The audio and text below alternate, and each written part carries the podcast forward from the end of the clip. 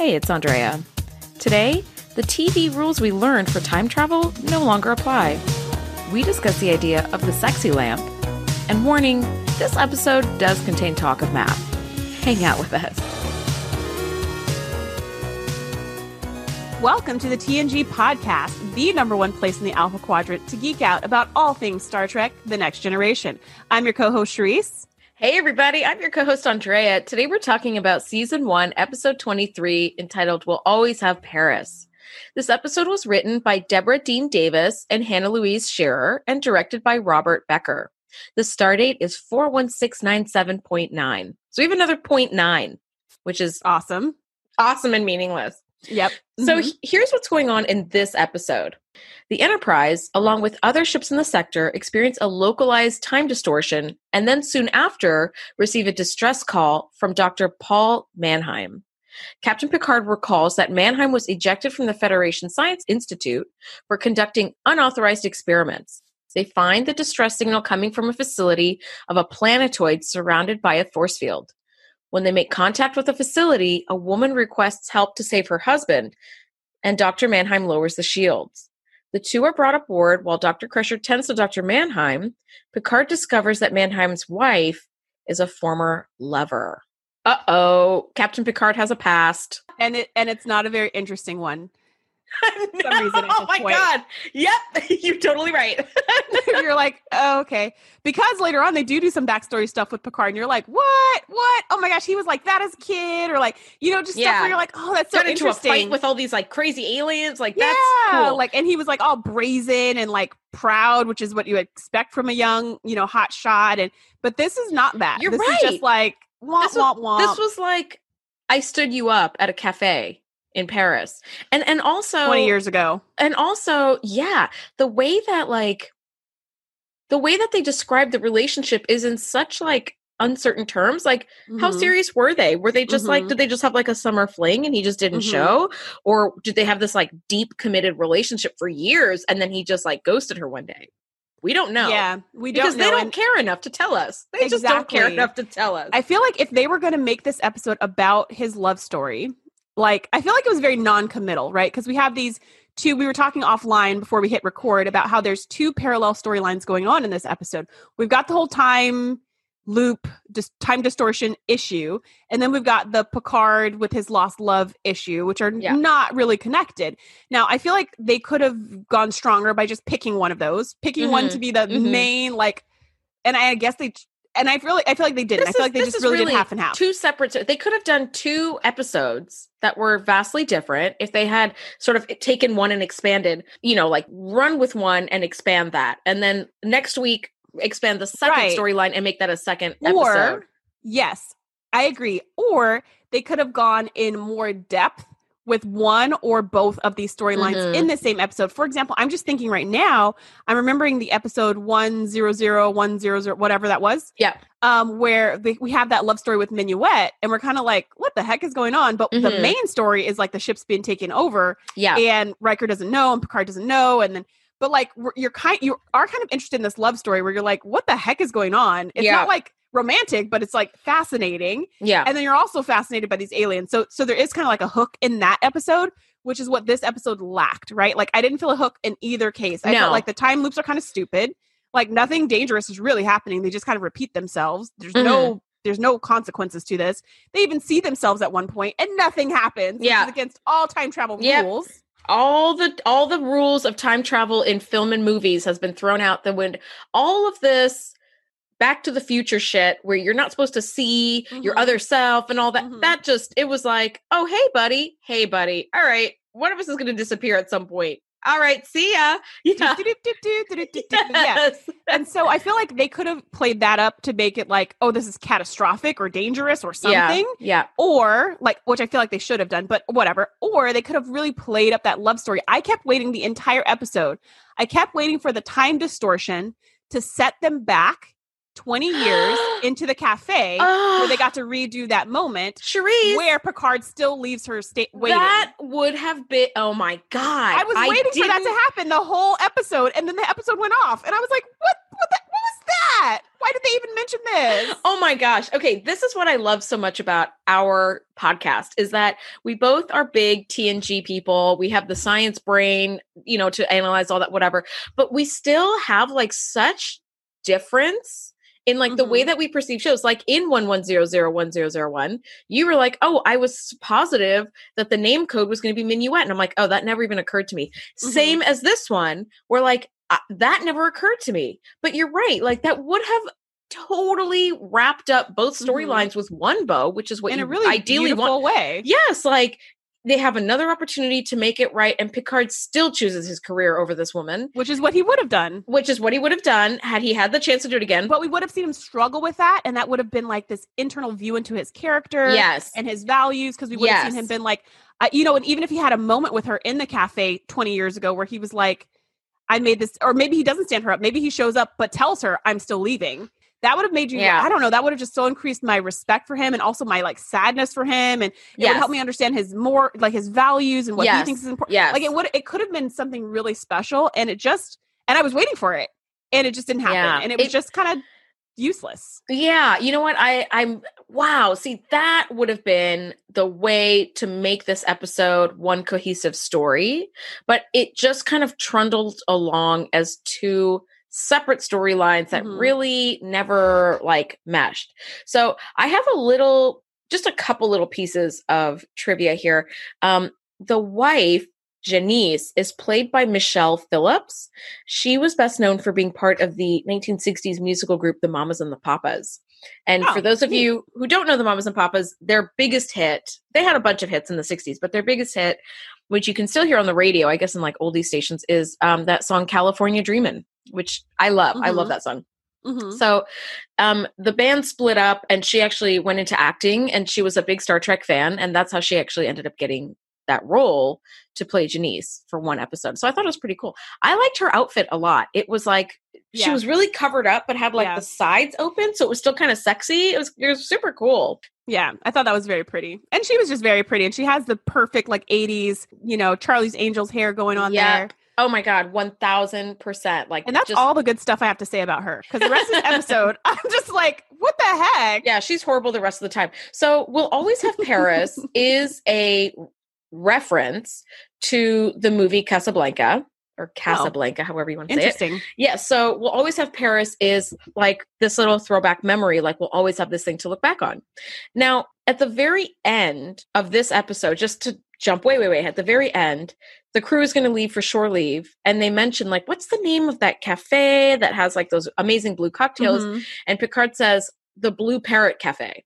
And that is directly taken right out of Casablanca which is oh. pretty cool. That's where like oh. most of the drama is set is in the Blue Parrot Cafe. So oh, the episode the episode has a couple little touches and it's just basically little Easter eggs. Couple That's interesting. Having having never seen Casablanca, I had no idea. I've seen like scenes uh, of it, but I've never yeah. seen the whole movie. I'm I'm I'm right there with you. I I have wanted to like the movie and I've tried watching it a few times and I'm always like, eh. I might I might like it if I tried to watch it. But you know, I have that thing about I have that thing about black and white shows. That sometimes I'm like, eh, nah, I don't want to watch that. I, I want some Technicolor. So that's usually what happens. It's just a total bias that means nothing. Because every once in a while, I'll watch a black and white movie and I'll be like, "Oh, it's so good," but like, yeah, kind of with you. When it's black and white, I'm so spoiled. I'm like, but what? But where's the colors? but what color is that dress? If I don't know, I can't enjoy the storyline. I'm kidding. So, okay, so let's go beat by beat, as many beats as this episode actually has. Which is, um, I think the verdict is too many. It has too many beats. so it starts off with this fencing scene, which is super cool. And I have fenced before. Mm-hmm. Uh, when mm-hmm. I was in college, I took a fencing class and it was so rad and like super cool. I loved it. So that for me was like, oh, awesome. I get to like see this little bit.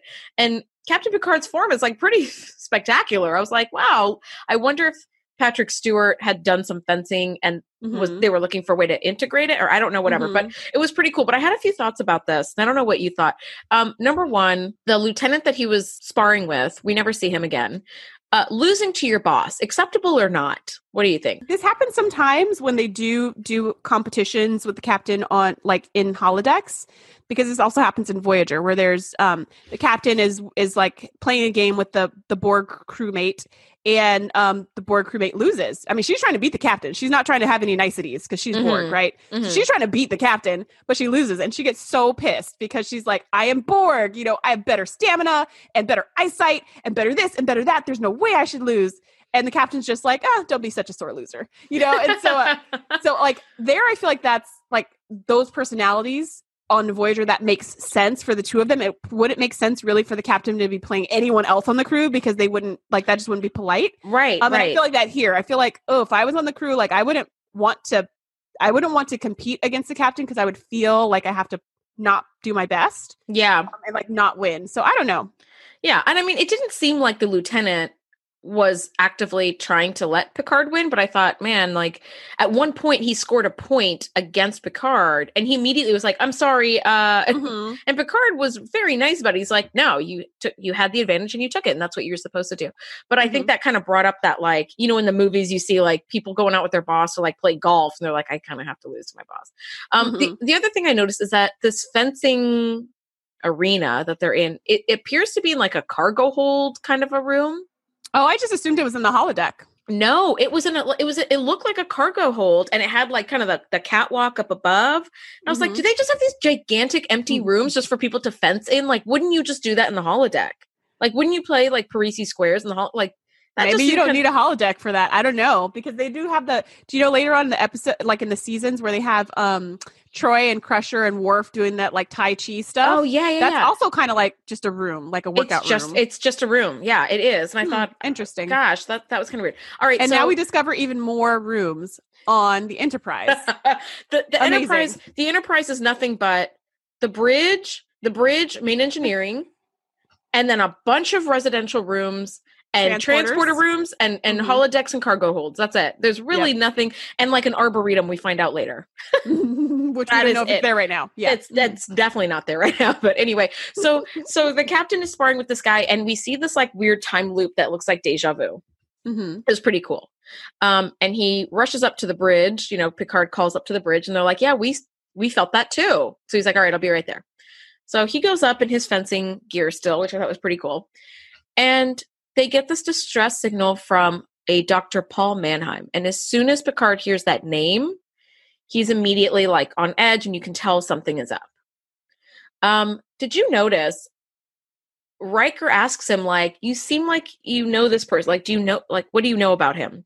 And Picard is there kind of absentmindedly telling him, like, yeah, he did some studies, whatever, whatever. But as he's doing that, he's like slapping his hand with the towel. Have you Yeah. noticed that? I did notice like- that, and I was like, "That's really, uh, that's really distracting. Why is he doing that?" This is something that he would most likely yell at Wesley for doing. He wouldn't Mhm. be doing it himself. That doesn't, Mhm. I was like, this doesn't, it doesn't go with the character. I mean, obviously, I guess they're trying to show like he's nervous, but Maybe, I was like, ah, it's really distracting. It's like, can you please stop tapping your pen? Or and it's really it- loud too. It's like smack, smack, smack, smack. It's like not even like rhythmic or anything. You're just like, buddy, put the towel Yeah, down. put the towel I think down. I would have liked it better if he twisted the towel. Something a little Yeah, more like- subtle. yeah, Some, a, a more subtle sign of anxiety than like smacking his leg with a towel and being like, I'm going to change. And then Troi comes after him and is like, Captain, you have very strong emotions right now. And so he's like, all right, what do I do about it? Like, I actually really appreciate that when he's confronted with this fact of like, hey, I saw that reaction and I like, I think you have some unresolved issues. And his response wasn't like, how dare you, or have no Mhm, unresolved issues, or something like mhm. I would probably say. What are you talking about? I, I'm fine. I'm fine.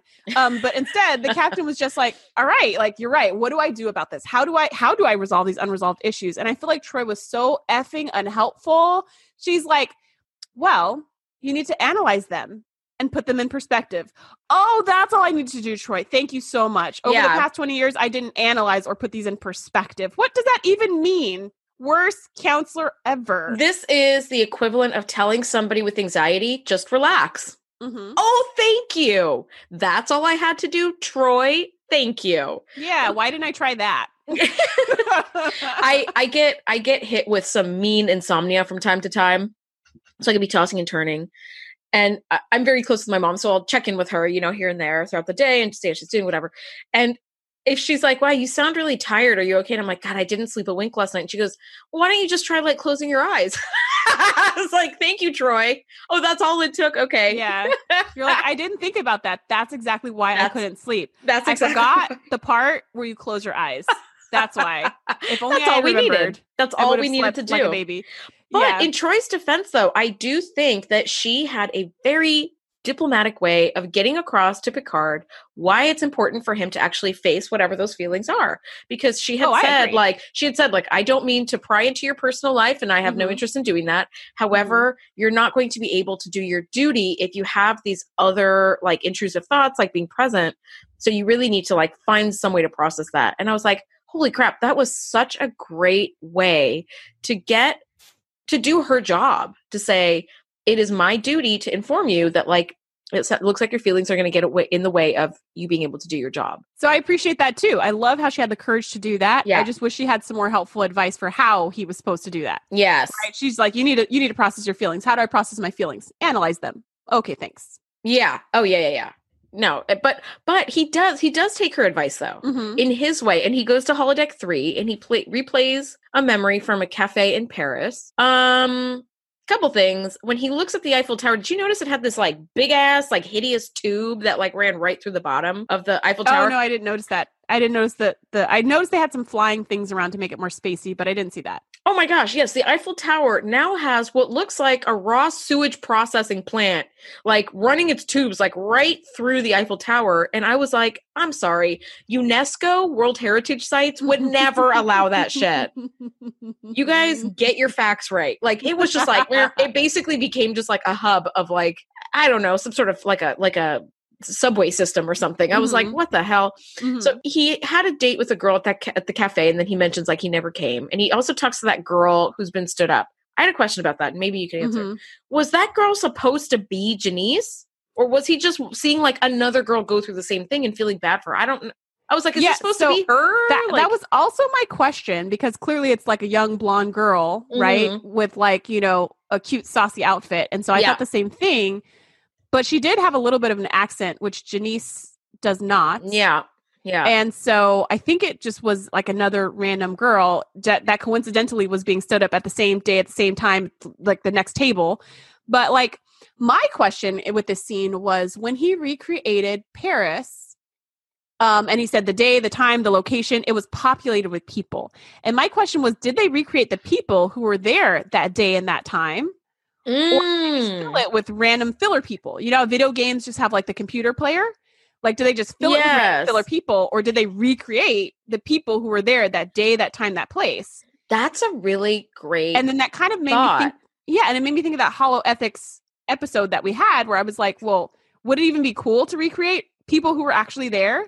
Because, like, Yeah. again, I wouldn't be cool with that. Like, leave me alone. Like, do not Yeah. recreate my body in any way, shape, or form well, yeah, on a because holodeck. because you're just there at a cafe like having your little like glass of wine and cheese like you're not expecting that your likeness is going to be used 20 years later for this guy to just like work out his demons like Mhm. can't you just fill it with like holodeck filler characters so i Right. wondered about that i was So like don't is that supposed to be her is she's But just, then I feel like she would have said something, or he would have said something like, "That's her. She looks so beautiful." Then, or she would have been like, "Hey, that's me when I was, you know, twenty years ago." yeah she saw her there when she. Yeah, that's right, at the end. Just like that's right that's right so so it's picard weird. But Picard, yeah, it was weird. But Picard very quickly is like, okay, I don't have time for this like emotional bullshit. Like, there's a job to be done. So the Enterprise reaches these like the coordinates. Picard we know and love. yeah, I, yeah. He gets sappy for about four seconds, and he's like, I don't have time for this, and then off he goes. Mhm. So they reach the coordinates, and they find more coordinates to follow. So it's a it's a relay beacon. I Yeah. this was something that caught my ear.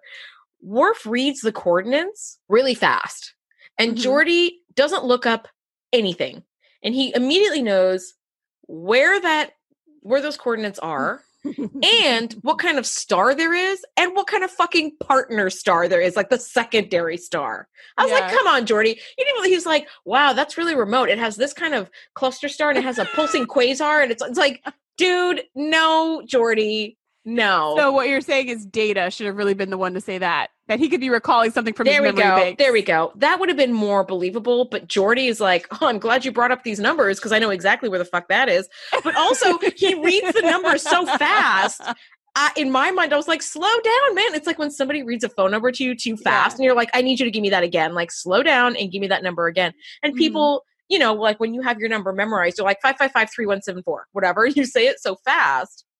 Poor Geordi was like, not only do I know not Yep. only Mhm. have I committed those numbers to memory, I know exactly where it is, and I know what the secondary like backup star is. Like, give me a break. Give me a other break. the other question I had about this scene with the numbers is I was like, the coordinates they're giving sounds like longitude and latitude, and then later on they say, oh yeah, the longitude and latitude, and I was like, but that's that's talking about the that's talking about Earth, right? We're taking our spherical Earth. Turn it into like a flat two dimensional map, and that's what longitude and latitude Yes. is. It's like Yep. the two dimensional, Yep. you know, location on a flat map. Absolutely. And so I was like, but if we're talking about space, don't we need a third dimension here? Like, don't we need a z axis? Like, I was literally sitting here going, we're missing a whole string of digits because now we're not just staying in this one, you know, this flat space from here to here on the planet, but now it's like the universe. And where's Ah. our frame of reference? See, exactly. In relation to what? So we have latitude and longitude in relation to other places, but space is Yeah. like, where is your central point that you're basing all of these coordinates like as a as a relation to that central point? Like, where the hell is that? But it brings up a good it brings up a good point. So when you're talking about three dimensional space, you need an x axis, a y axis, and a z axis, and we've just lost three quarters of our listeners right here.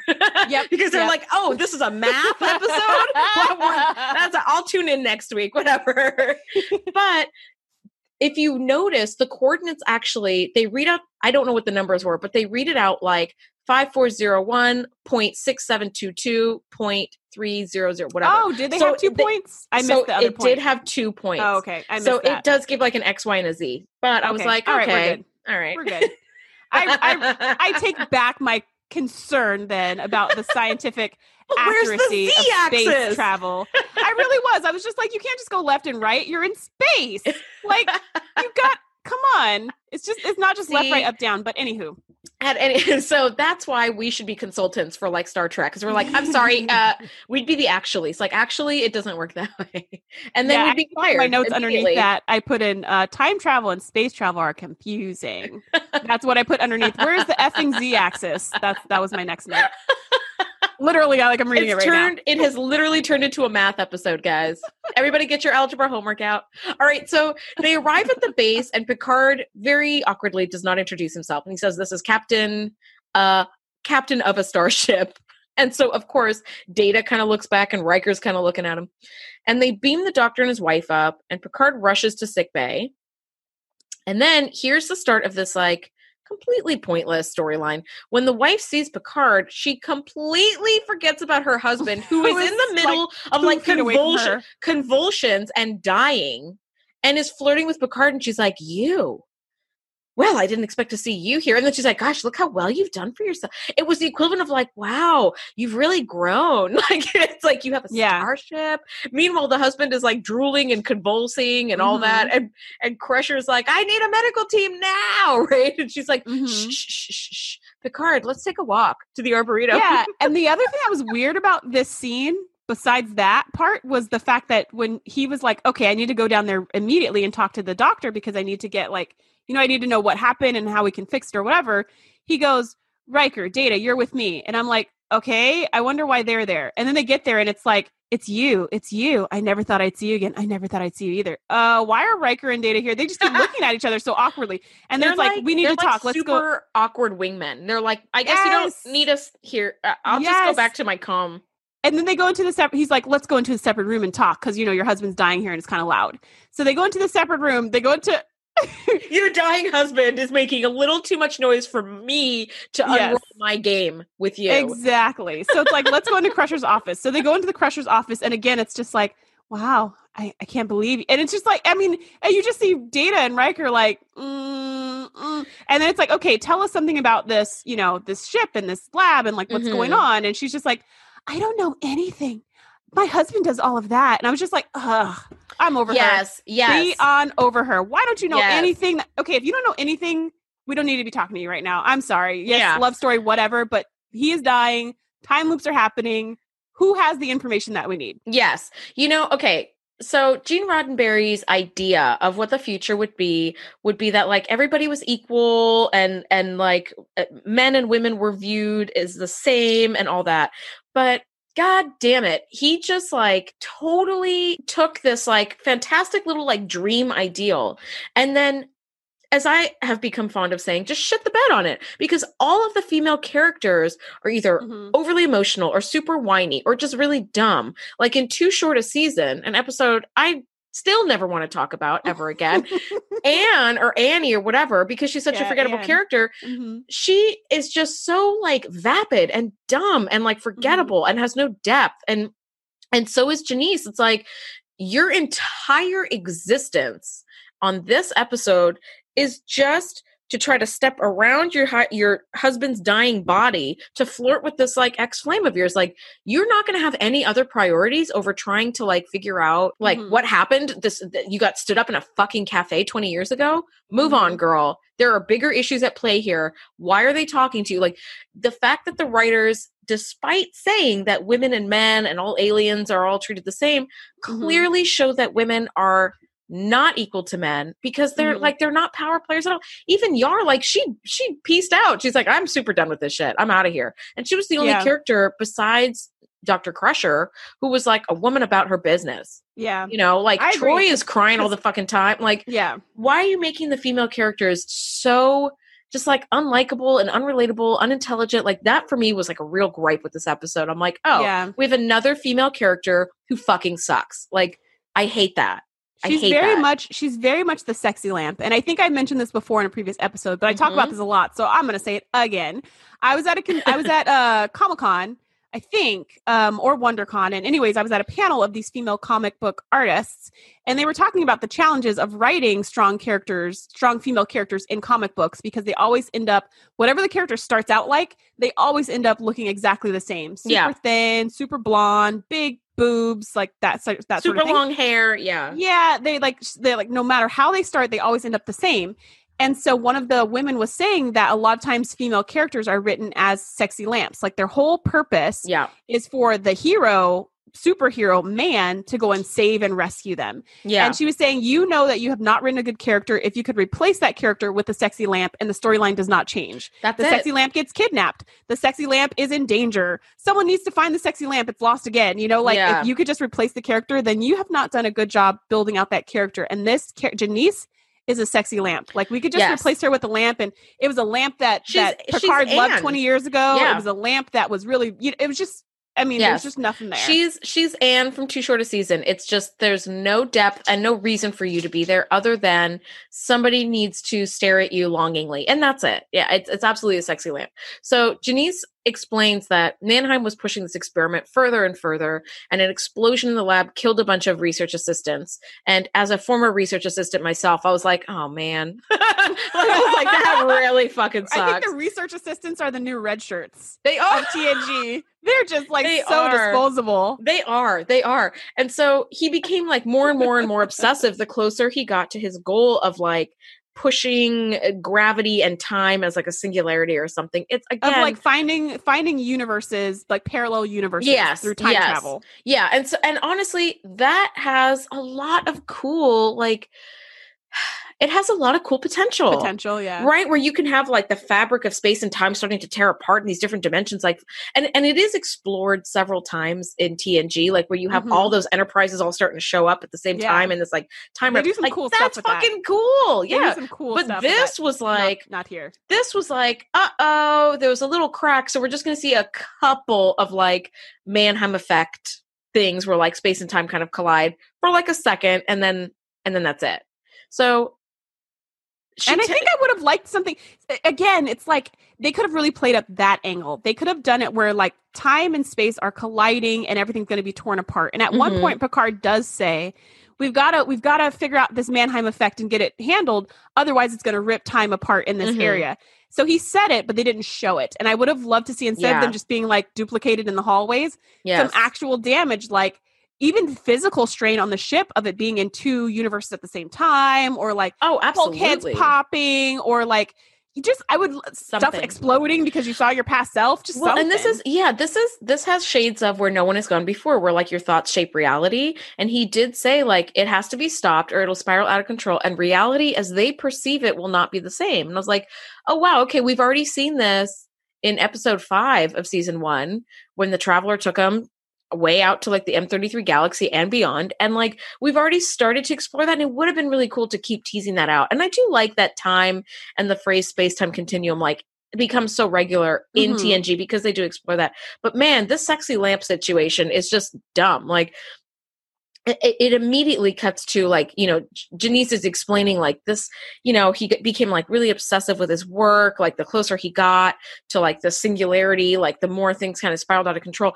And then immediately it's like let's go talk over here so I can flirt with you more. I do like that Mhm. Beverly walks in and she's like oh okay. So Picard's past is kind of in the Mhm. present now and she and she's kind of confronting him. Um so dr mannheim is di- so beverly actually handles it like a pro where picard kind of awkwardly is like uh she's an old friend and beverly's like i gathered that but i'm more interested in dr manheim because he's dying and i cannot stabilize him and i was like yes beverly be a badass about your job and like put your job first instead of like whatever this weird like love triangle is it's like a double triangle because it's like picard janice and beverly Right. and, then it's like Picard, and- yeah. Janice, and Dr. Manheim. So it's like 2 Mhm. triangles kind of It's like a spinning weird around here. Venn diagram.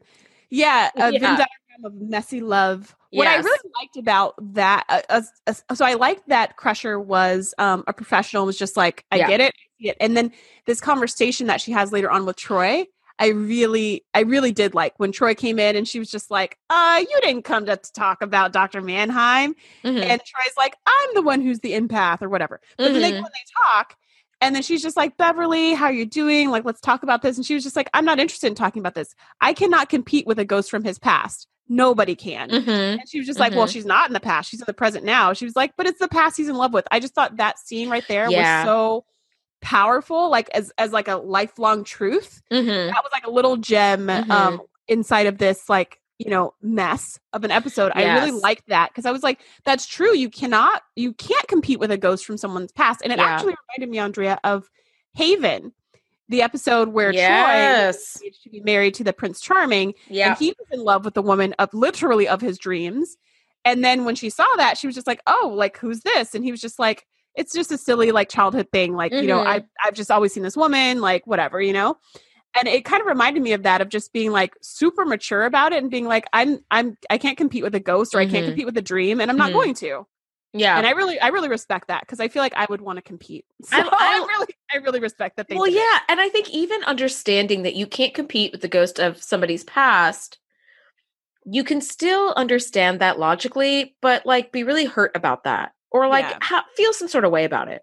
But Beverly, I love that she acknowledges, like, yes, I am human. Like, I know I have eyes. Like, I can see that they're like getting their flirt on while I'm trying to stabilize this fucking guy on the table. but um, again, like, I'm not going to even try to go down that road. And I like that that gives us a little bit more of a glimpse into, like, yes, Beverly, like, in, in, I can't remember the name of the episode when they, they were on the holodeck and playing that 1940s character. Remember, yeah, Beverly big was like, goodbye. the big goodbye thank you like that's been bugging me for days i'm like what is the name of that episode um but she clearly like wanted to have a date with picard on the holodeck and then he was like way too obtuse and like didn't pick up on that so Mhm. we're seeing a little more it's like she's dropping breadcrumbs for us to pick up like yes there there is something here it's not totally defined what it is but like eh. but so it does become a little bit of a triangle but like she's like i it's like armus from last week's episode like i'm just not playing with you and Mhm. game over Mhm. so so here's i have what, work to do troi goodbye Yes, it it totally it totally is that where it's like this is how I feel, but like I'm not going to compete, so I've got work to do. So the Manheim effect is starting to strengthen. So Picard, Riker, and Data walk into the turbo lift, have a little conversation. The turbo lift doors open, and they see themselves deja vuing, like walking into the turbo lift again. This to me felt like Picard, Riker, and Data walk into a bar. when I wrote that on my notes, I'm like they walk into a turbo lift. Dot dot dot. Right. So the duplicate we it immediately pans to like the previous version, the the one from like 20 seconds prior, Mhm. and we're and we're out in the hallway looking at those three. And Data thankfully is there and he's able to surmise like we are the real Mhm. versions of ourselves, but they're also the real versions of us too. And the turbo lift doors open again and they kind of peer in and they're gone. And I was like, wait, wait, wait, wait, do you guys just disappear?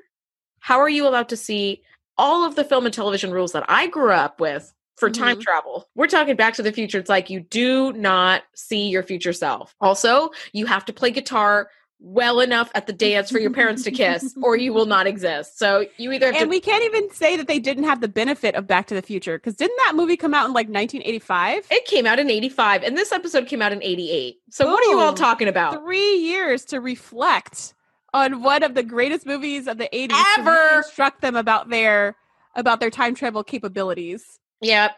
Yep. Apparently they thought they were too good for that. I don't know. but they disappear. So it's like, where'd the duplicates go? But uh, again, you're right. It's like, there's not enough. Drama, I feel like. There's not enough of a consequence. So it's like, eh, they Mhm. just disappeared. All right, back to work, everybody. So yeah, had something terrible happen, then we'd be like, "Oh no, we must finish this Manheim effect quickly." couldn't we But just it's just kill? like, couldn't we mm. just kill off another chief engineer and just see? like,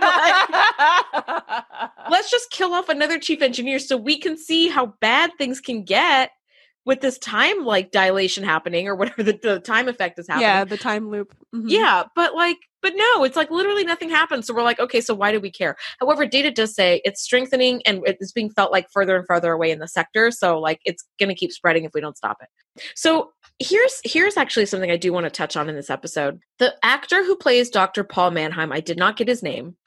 I thought he did a phenomenal job when he comes to consciousness and his mind is trapped between two dimensions and he's Mhm. like opened a crack in the time continuum and it has to be stopped and he is like trying to keep himself in the moment to convey to Picard and company like you have to stop this or here's how you do it but his mind keeps getting like sucked back into this other dimension and I was like this dude is acting the hell out of this right here like this is the only good acting in the whole effing episode because Picard is being a teenager. This woman is like being just like the worst wife in history.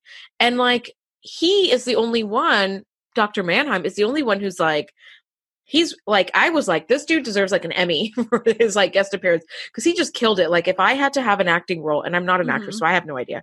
And they're like, you're trapped between two dimensions. I don't even know where I would go with that, but he Mhm. fucking killed it. I don't know if you noticed that, but I was like, this dude is chewing the scenery up in like a great way. He he, he was a- nailing it.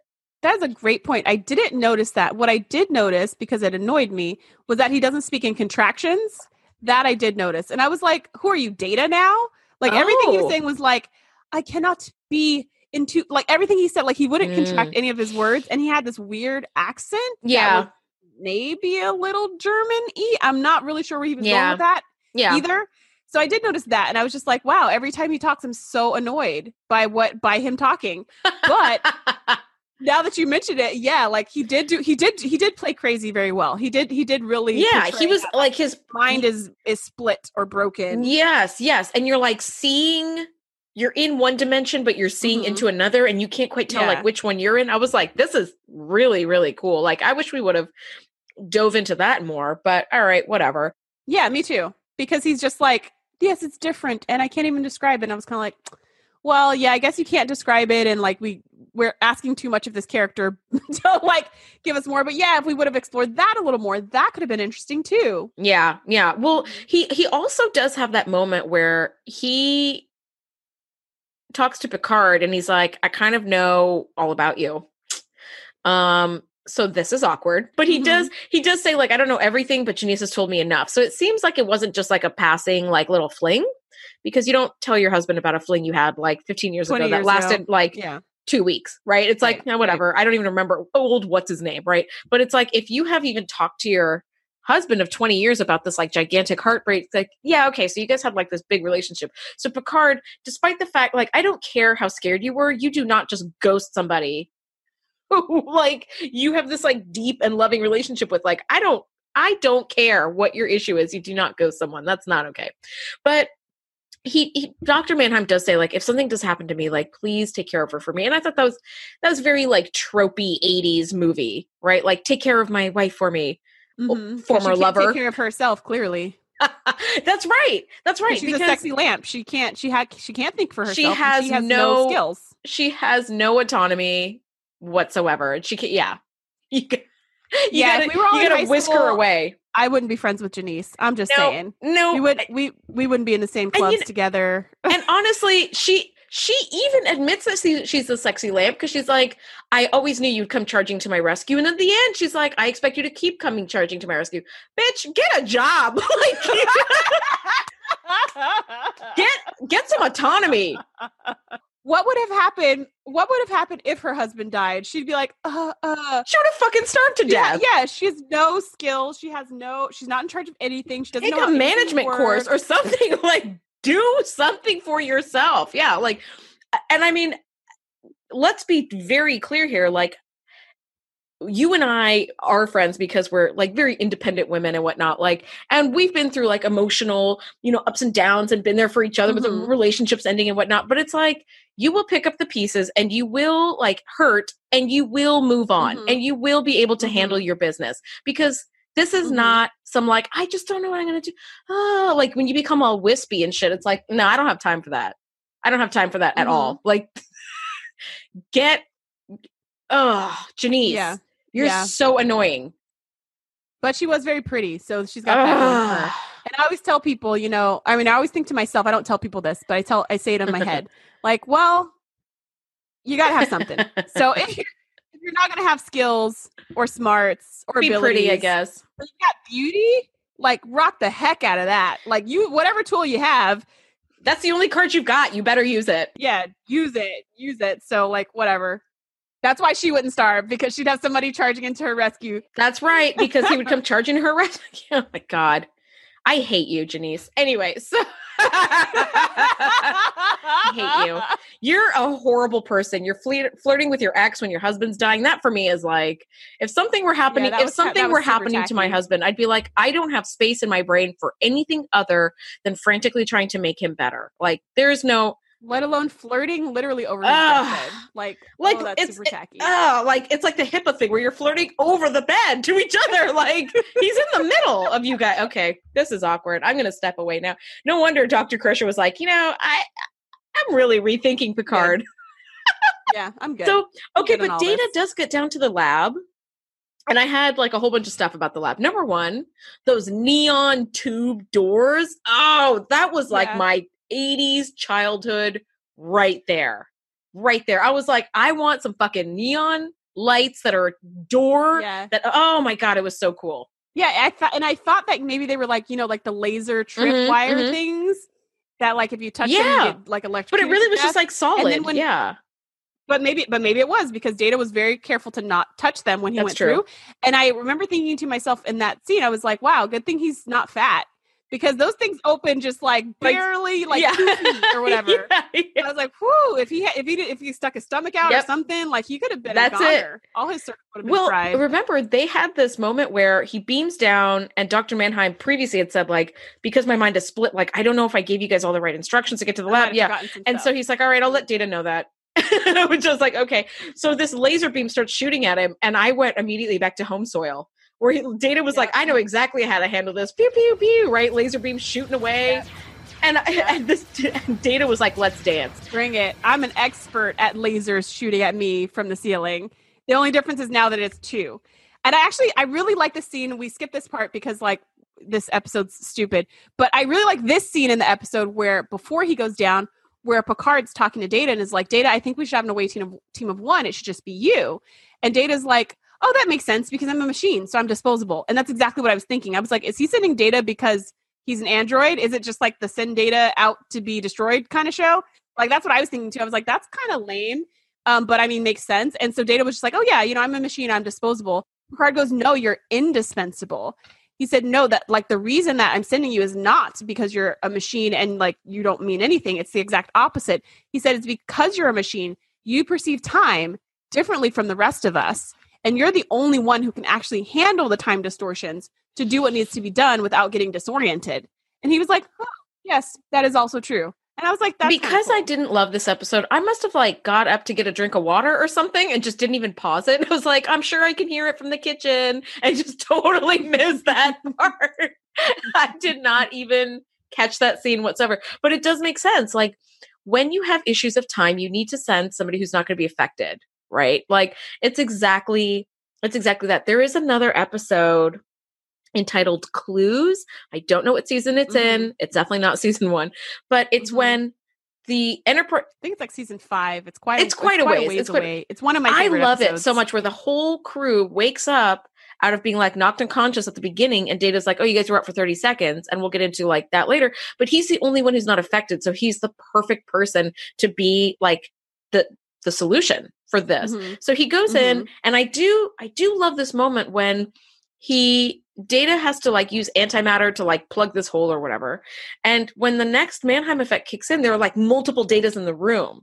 And they're like, well, which Mhm. one is the right one? And, and and like they're very quickly able to figure out like the middle one is, which I don't know why, but whatever. And I thought that was a really cool scene because you've got this like light exploding Yeah. out of this like tube, and then you've got like multiple datas. Yeah. and It's really neat. I was like, wow, that's that I have to agree with you. That scene, not only that scene, but like I mean the the costumes Yeah. and stuff on this episode were actually really cool. yeah.